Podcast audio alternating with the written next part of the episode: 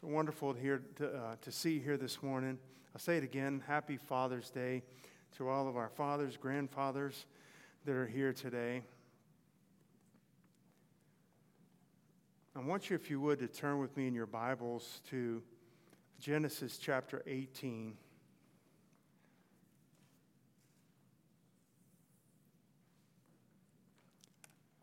Genesis chapter 18. And let's read beginning in verse 16. Abraham has three visitors. Everybody universally uh, agrees that this is the Lord pre incarnate visiting Abraham. But let's pick up reading in Genesis 18 16. And the men rose up. This is the, this is the Lord the men rose up from thence and looked toward Sodom, and Abraham went with them to bring them on the way. And the Lord said, Shall I hide from Abraham that thing which I do? Seeing that Abraham shall surely become a great and mighty nation, and all the nations of the earth shall be blessed in him. For I know him, that he will command his children and his household after him and they shall keep the way of the Lord and do justice in judgment, that the Lord may bring upon Abraham that which he had spoken of him. This is, uh, this is an account where the Lord is, is about to go and destroy Sodom and Gomorrah because of their sin and their wickedness. But he makes a statement about Abraham and our key verse is going to be 18 and 19. But the beginning of verse 19, he says, For I know him. This is God speaking about a man, a human being. I know him.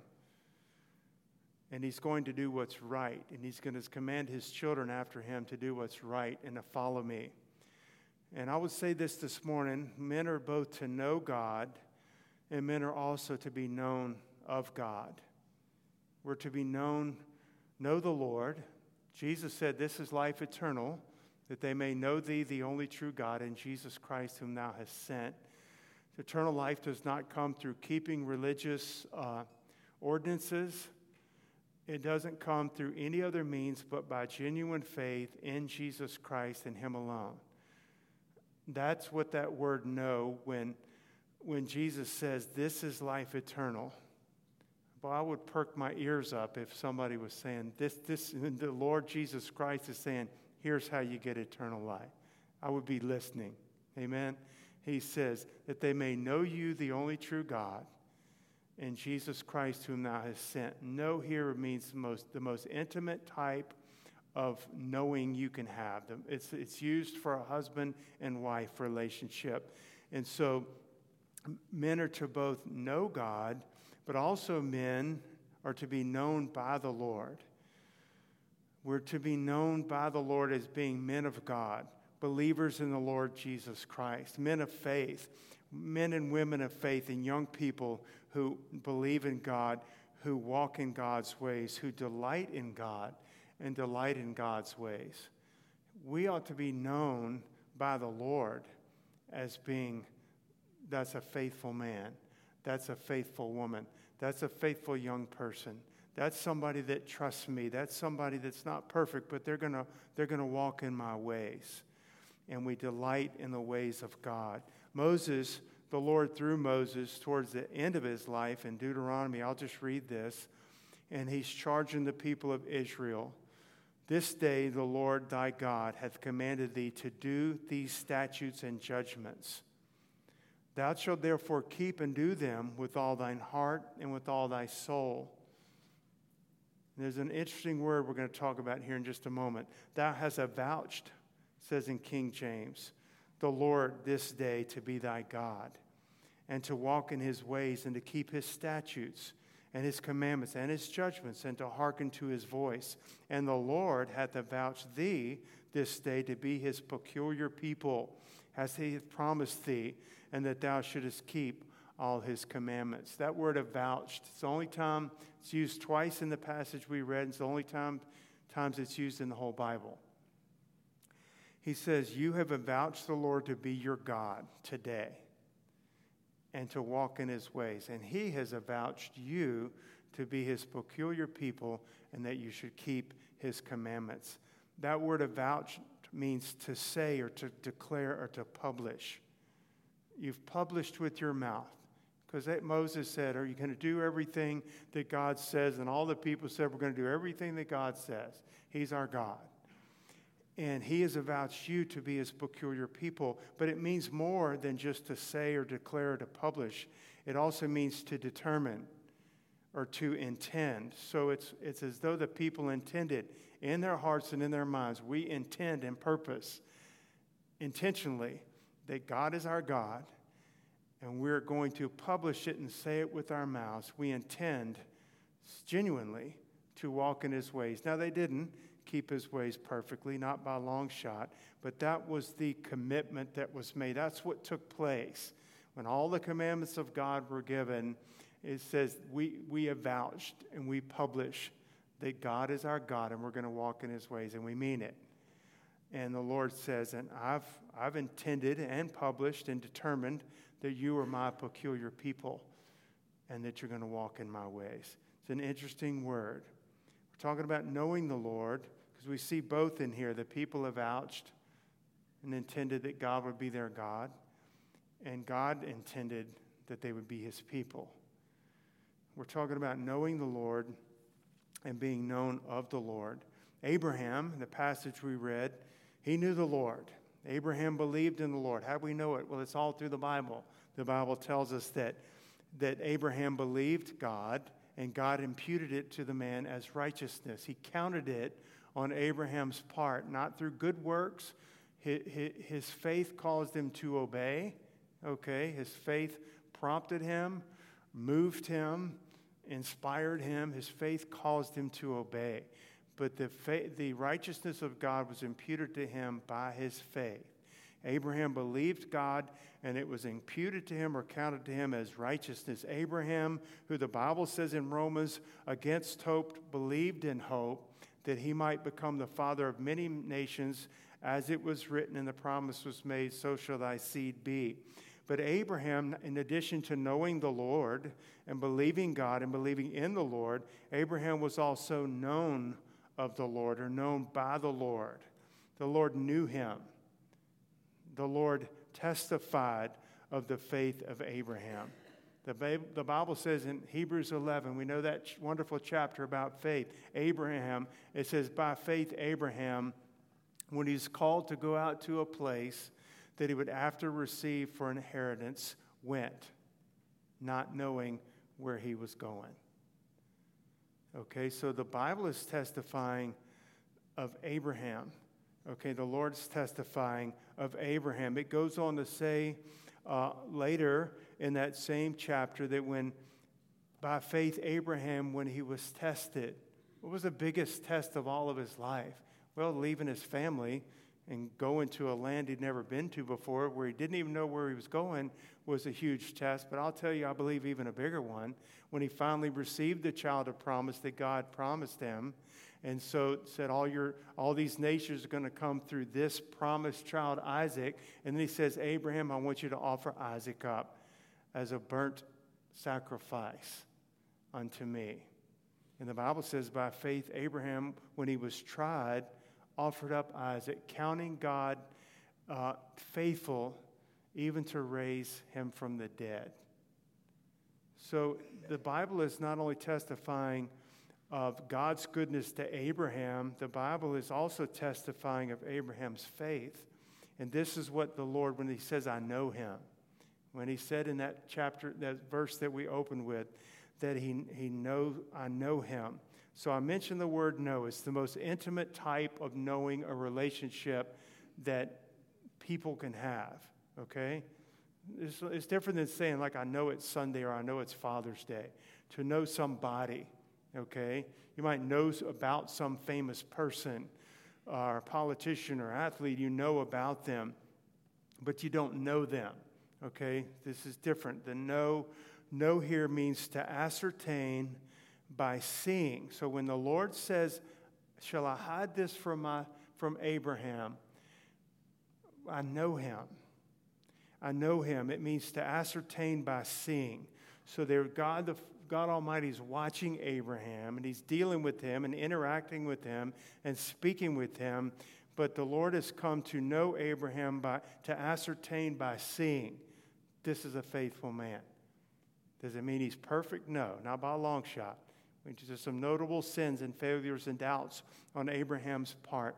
But in the end, he got from where God called him to be to where God wanted him to be. And it took faith on Abraham's part to get there, okay? Trusting in the Lord.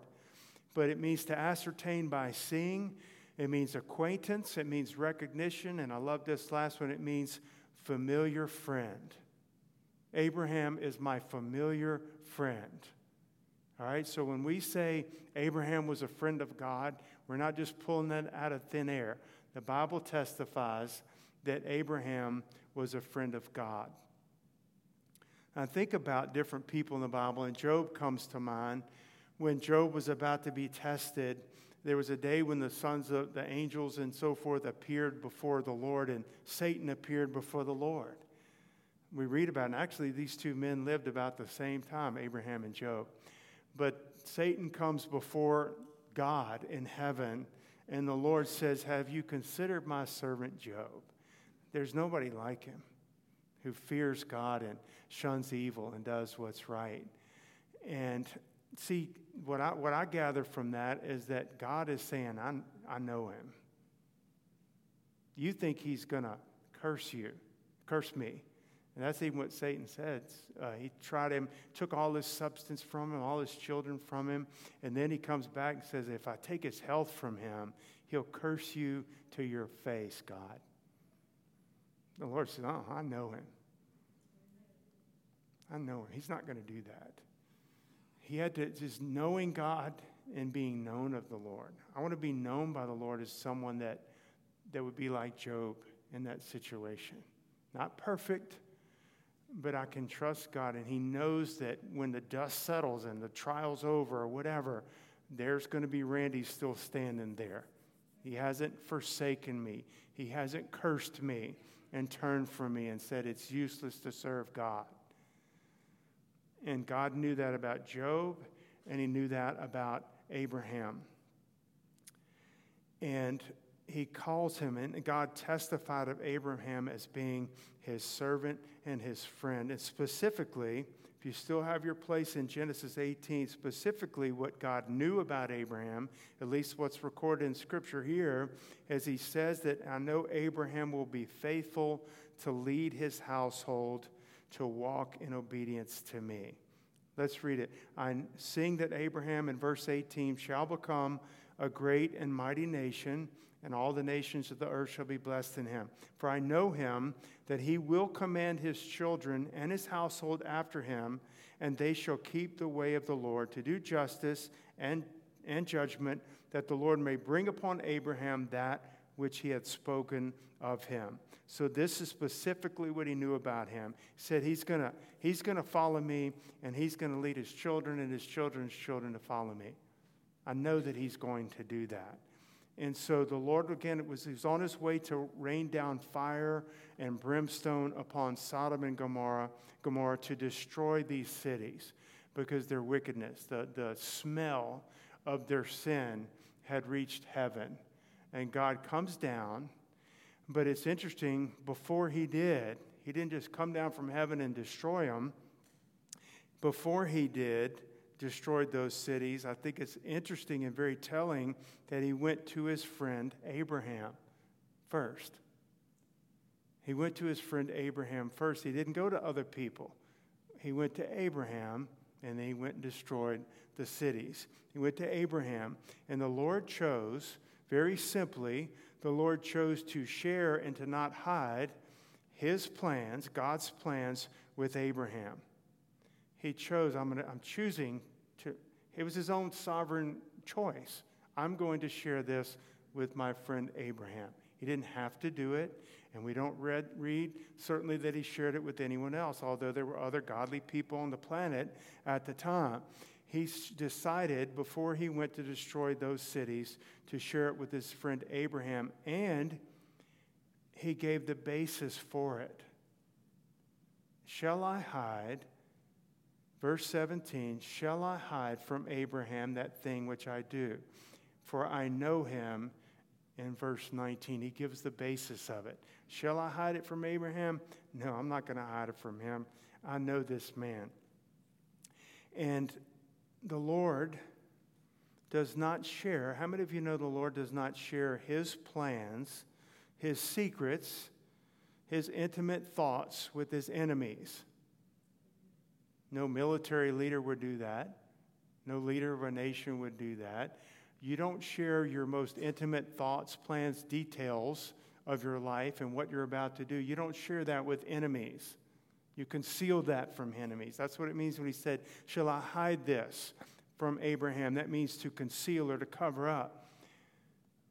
The Bible says in Psalm 25 14, the secret of the Lord is with them that fear him, and he will show them his covenant. I'll say it again. I know you've heard it before. The secret of the Lord. That means his intimate fellowship and thoughts. That's what that word secret means there. Not some dirty gossip. The secret of the Lord, intimate fellowship, is with them that fear him. An enemy of God doesn't know those things. Enemy of God's not privy to those things. He's not let, let in, so to speak, into that circle. Jesus took his disciples apart and he ministered to them at times. And then Jesus took three of those uh, into to raise Jairus' daughter, for example, or on the, the Mount of Transfiguration and showed them a little bit more, right? They were with him. The secret of the Lord is within that fear him, and he will show them his covenant. That is with, for those that know the Lord and fear God and walk with the Lord. He sh- doesn't share his intimacy and his thoughts and his plans with his enemies, he shares them with his friends. And it's no different than that today. Those who know him, those that believe him, those that are walking in his ways, those that will lead others to do the same by their example. The Lord says, I'm not going to hide this. I'm not going to hide what I'm about to do with Abraham. For one thing, at least in part, we know that Abraham had a lot that he, uh, Lot, his nephew, that he loved very much, that made a horrible decision and compromise to live in that city. Lot did not commit the sins of Sodom, not by a long shot. The Bible calls him a just man and a righteous man in the New Testament. But he made horrible decisions. He compromised terribly. He compromised in his stand for God and, and he was surrounded by sin, and that wickedness vexed his spirit from day to day. Nonetheless, he was Abraham's nephew, and God was about to destroy this and says, I'm going to tell Abraham. I think the Lord, I not think, the Lord knows everything. He know, knew how that was going to play out. He still did it, though. He still went through it. He told Abraham, and what is Abraham? We heard it in Sunday school a little bit this morning. Abraham begins to plead for the mercy of God. Lord, what if there's a, 50 righteous, and what if there's 45, and he brings it all the way down to 10 because he is interceding for this, this deliverance of his nephew Lot. And God hearkened unto him. God spared Lot, didn't he?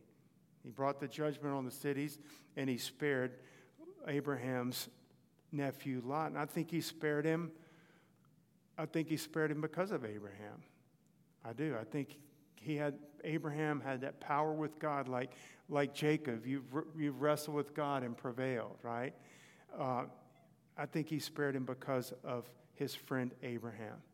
Even though that was a just man, Lot, I think he would have died, he would have gone to heaven. But I think he was spared because of Abraham's intercession on his behalf and because Abraham had a place with God.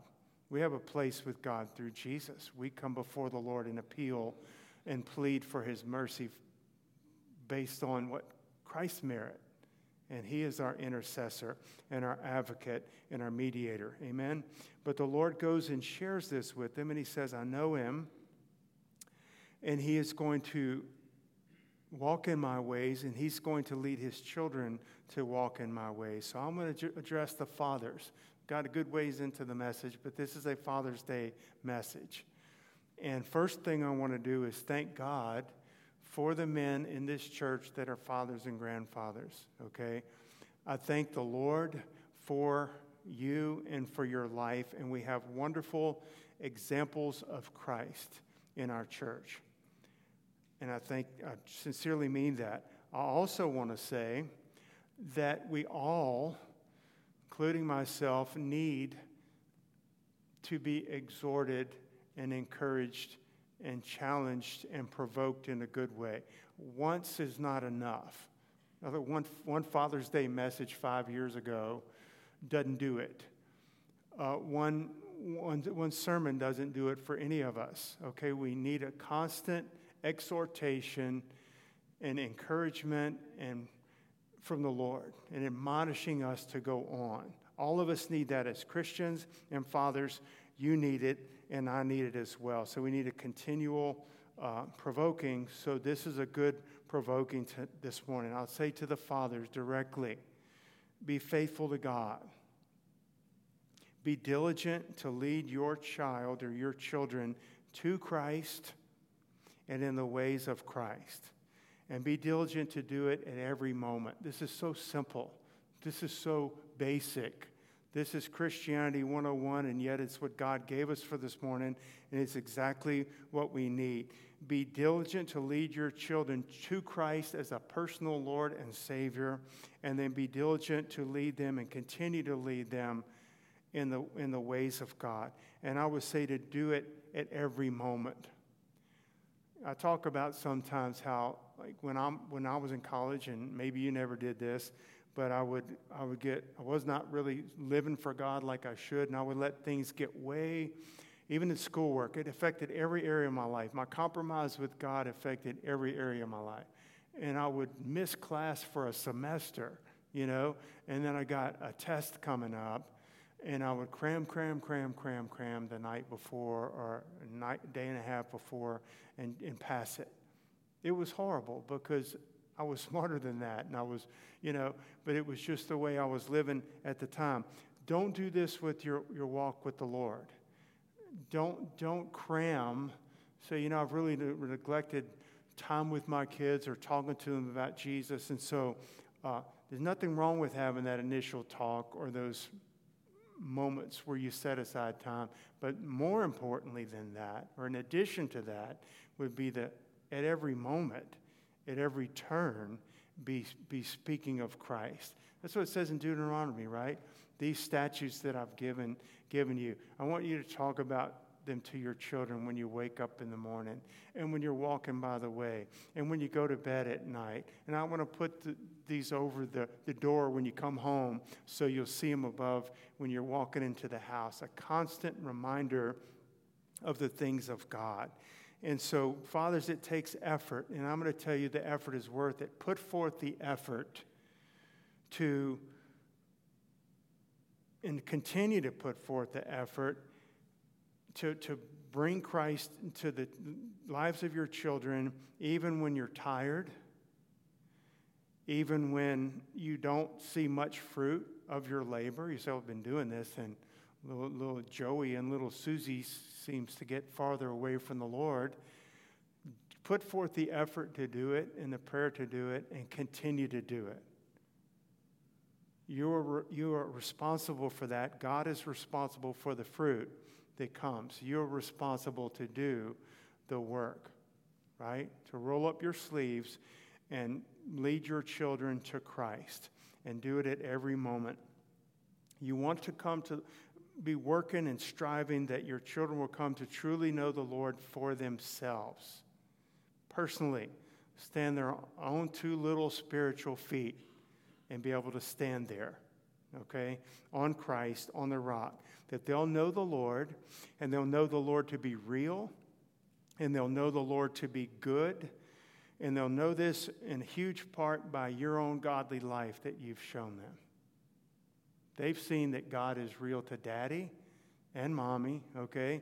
But they've seen that God is real in your life, that He's good in your life, that you trust Him, that you go to Him, that you rely upon Him, that you call upon Him, that you fall upon Him. And you've heard the little, the little phrase like father, like son. That could be good or bad, right? Depending on whatever uh, example we set for our children. Be faithful to put forth the effort and the prayer to do that even though you might not be seeing a lot of fruit at this time. Maybe you are, and praise God for it. You will in the end. The Bible tells us that you will.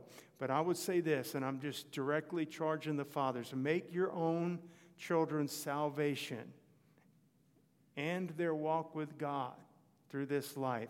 Make your children's salvation and their relationship with Christ your highest priority. Now, yes, I'm including your wife and things like that, but I'm talking about He gave you those children and me, my children. Make their salvation and continued walk with the Lord your highest priority. Don't put other things for their lives ahead of that. And what I mean by that is if, you, if I was to go to the fathers, say, What do you want for your children?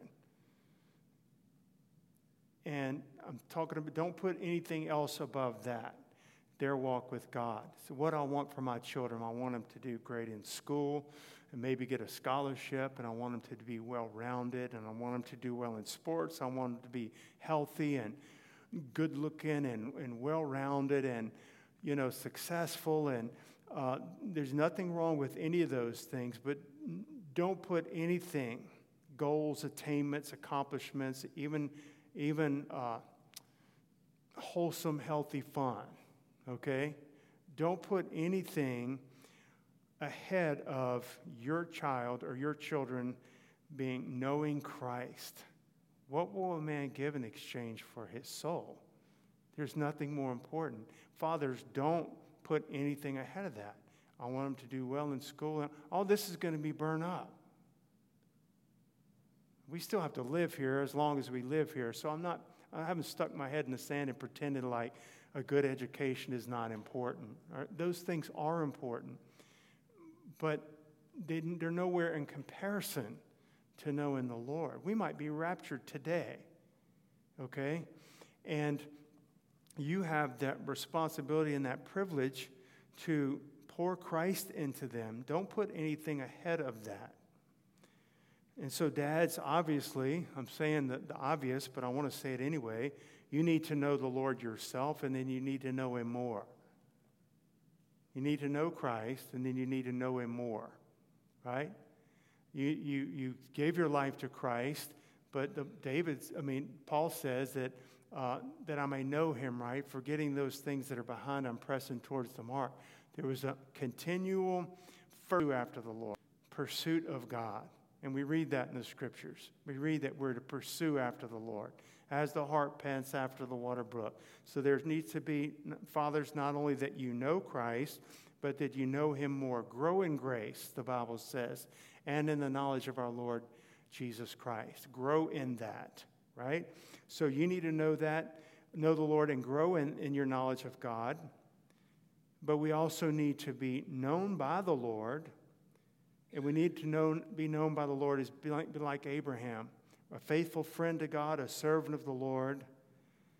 We need to be known by the Lord as being someone that's going to be diligent to raise our children. You know, I could just point at the men, and I know that, that you are, but still, this is for us today could name your name and said, I know so that you're faithful to bring your, up your children in Christ, and yet he's exhorting you more this morning. Okay? All of us more. You know, it's not what we think about ourselves, it's what God thinks of us. Am I doing what the Lord's called me to do? Does he consider me a friend like he did Abraham? Does he consider me a good father, a good grandfather, a good husband? a good worker. You understand what I'm saying? Does he consider me those things? I want to be known by the Lord as being as being faithful, right? Being faithful to God. Someone that will walk in his ways, love him, worship the Lord with all of my might, and then someone he knows will lead our children, your children and my children, to do the same. Amen? God saw fit, I say this every Mother's Day and every Father's Day, but God saw fit in His goodness to bless you with your children. He didn't give your children to me or my children to you. He gave your children to you and my children to me, and He saw fit in His goodness to do that. And He is desiring that we bring them up in Christ first and foremost. Everything else pales in comparison. And besides that, everything else will take care of itself, so to speak, if we follow the Word of God and put Christ first. And by seeking first His kingdom and His righteousness, He's not going to let your children go uneducated through this life. He's not going to let them go undeveloped in socially or in some other way. He's going to take care of that. Put Him first and put Him first at every turn. You know, men and males and females in this world can produce offspring biologically, but it's God that makes fathers. It's God that makes a father that, that would follow him and know him and love him and bring their children to do that. He intends fathers to be men, men of God who trust wholly and solely in the blood of Christ and men that are born in, with the, of the Spirit and filled with the Spirit, and fathers of children, mother, sons and daughters who love Christ. And in loving Christ first, fathers, I'm talking to the fathers, in loving Christ first, then you are going to be the father he's called you to be. In loving Christ first, you will be the husband that God intends for you to be. In loving Christ first, you will be the best uh, employee, employer, whatever it may be, by, by putting and loving the Lord first. And you're teaching your children the same thing. Amen? Teaching the, your children the same thing. God has purposed us as men that are fathers to be men of God. Amen. To bring up our children in the Lord. Christ is our first love, and when He's our first love, He takes care of everything else. When we start sweating, that's a sermon in itself that you've heard before about seeking first his kingdom and his righteousness. But it is so true and is so needed to be heard. When I put my wife first, even, certainly I put her, I need to put her ahead of myself. I need to put others before myself. But if I put my wife first, my children first, and they become little idols, I would never in a million years call them that, but they can become that if we don't watch it. And We put them first and we guard them and we protect them and all these things, but God has to be first in my life. He has to be first in my life. And if God is first in my life, my wife will be in the proper place. My children and grandchild will be in the proper place in my heart and in my life. And I will be so much far better of a father and a grandfather and a husband when the Lord is first. Amen because I'll be walking intimately, intimately with the Lord, and He'll say, I'm going to tell my friend Randy something. And He'll come and He'll, when I'm praying and putting Him first, He'll speak, Randy, you've been neglecting your wife, but you've been what, whatever. You understand? In, in my intimacy with God, because I'm His friend and He considers me His friend, He's going to speak to me. And He will make me, and I'll say, oh, Lord, forgive me and help me and He'll work that out. Amen? All through life. But we, fathers, I would say this we, there's not a man in this room, there's not a father in this room that is perfect. We could all say amen to that, right? We're not perfect. But I can say this, and God's word would say this we can know God ourselves, right? You can know the Lord even though you're not perfect. You can know Christ as Savior. You can walk with God even though you're not perfect. And you can walk and live in such a way that you can look to your children and genuinely say to them, like Paul said, Follow me even as I follow Christ. We ought to be able to say that. We're not perfect. Paul never claimed perfection, but he could say, I'm a disciple of Christ. I'm a lover of the Lord Jesus Christ. I'm born of His Spirit, filled with His Spirit. I'm a disciple of His. I'm following Him. Follow me, even as I also follow the Lord. And fathers, we should be able to say that and mean it to our children. They ought to be able to look at us and say, This is what a Christian is. I'm going to follow his lead and his example. In the good days and bad days and every day. This is my example in my life. We know Christ is our example. But fathers, we ought to live in such a way that our children could follow us as we follow Christ. Joshua said, he says, If it seems evil to you to serve the Lord, choose you this day whom you're going to serve, whether the gods that our fathers served back in Egypt on the other side of the flood, basically, or the gods of the Canaanites in whose land we now dwell. But as for me and my house, we will serve the Lord. He's up, you know what he's doing? He's using that word avouched. That's what we used it earlier in this sermon. He avouched, God is my God. I'm professing it and publishing it, but I'm also intending and determining, determining it. I'm going to follow God. So you choose whom you're going to serve, right?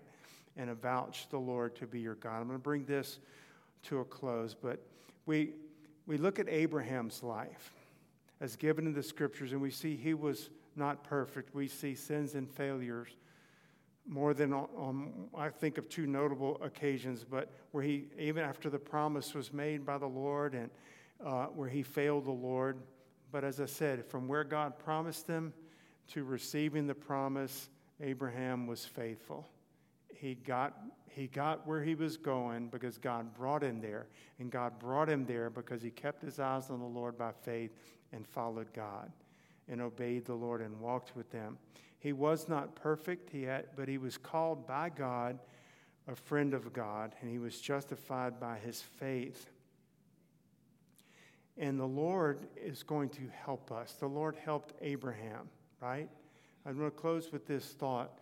The Lord helps us. Fathers, He helps you. Husbands, He helps you. And He helps me, and I thank God for it. He knows that we need His help. He wants us to call upon Him and to trust Him. You say, I'm not fit for this. I know there's people when, uh, you know, a husband and wife, maybe a young couple, and they're about to have their first baby, and I remember the feeling myself. I'm like, I don't know if I'm ready for this. You know, I don't know if I'm ready to have a little baby and be responsible for that little human life 24 7 forever from here on out. I don't know if I'm ready for that. I used to think, it, I never think, I don't think I held a baby to maybe I held my niece. I, I wouldn't touch him. I thought I was to, for sure, I was going to hurt him or break him or something. Uh, they're a lot tougher than you think, by the way but um, you, you feel like you're not cut out for it. But the Lord's saying, I'm going to help you. I'm going to help you. And yet, fathers may be, you know, Lord, how can I provide for my family financially and all the, the needs in this life? And for my children, and help them with homework, and also help them to learn to uh, work with power tools one day or, or throw a baseball and, and teach them about the Lord too. It's too much. We're going to learn that His grace is sufficient. We're going to learn that He enables us to do what He calls us to do.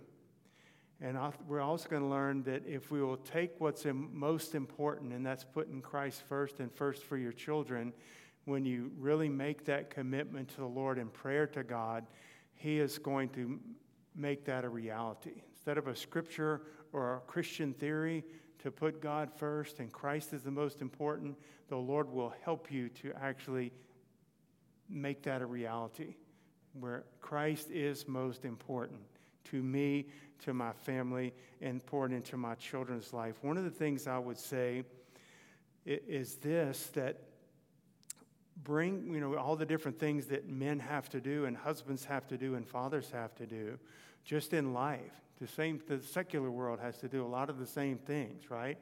But I would say this bring Christ into everything.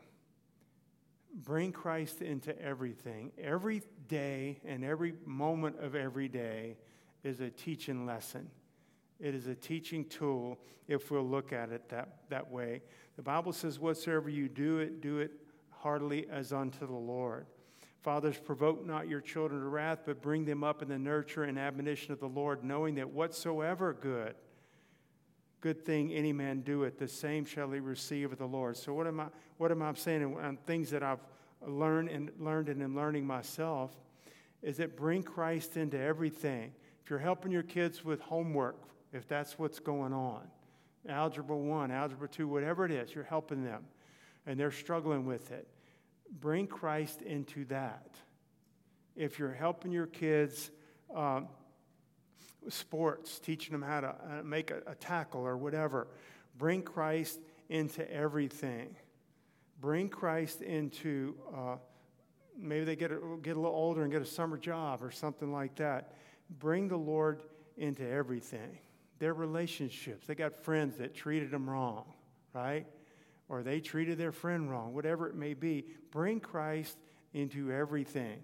Every situation is a wonderful time to show this is, this is a scripture for this, or here's what God says. God says in His Word, you got to be quick to forgive those friends that you know, gossiped about you or mocked or didn't invite you to their party or whatever. You have to be quick to forgive. Remember how Jesus has forgiven us.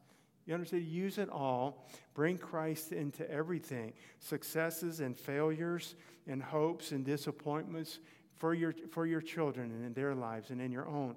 Bring Christ into everything. We might say, well, my dad wasn't even a Christian, my grandfather wasn't a Christian and, and, and I just can't do it. We can do all things through Christ who strengthens us. We trust God for that. If any man's in Christ, he's a new creature, right? It starts with you. It starts with you, and God is faithful. So I'm going to bring this to a close. Call to the Lord. Call out to the Lord for his help. Turn to the Lord for his help. Don't be too uh, lazy to do it. Don't be too prideful to do it. You know, man, we want to be very self sufficient. Whereas Christians, we're to be God sufficient. Our sufficiency is of God, men and women. And we need to trust the Lord and we need to go to Him when we have failed and say, I have failed in this with my children. It was wrong. I was a horrible example. I was unchristlike. I was selfish. I was. And you say, God, forgive me. And you go to your children and you say, Daddy was unchristlike. Would you forgive me? And they say, Yes. And you move on and you grow in the Lord. Amen. He's so faithful. But call to the Lord and trust Him to strengthen you to be, to be what He's called you to be as a man and as a father. We might have a whole lot of baggage of past failures, but isn't it wonderful that every day in Christ is a new day?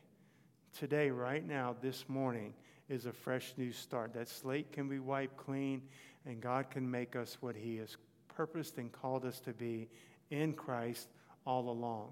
He can do that, and He desires to do that. D, if you come, I'm going to close with one more scripture. We're talking about the, right at the end here about the Lord. Turning to the Lord for help. And David says in the Psalm 119, Let thy hand help me for I have chosen thy precepts. So he's saying, I've chose Christ, I've, cho- I've chosen the Lord to be my Lord and to walk in his ways, and let your hand help me. It's a very simple scripture, but it's very uh, wonderful. Call upon the Lord for his help. Y'all stand with me this morning.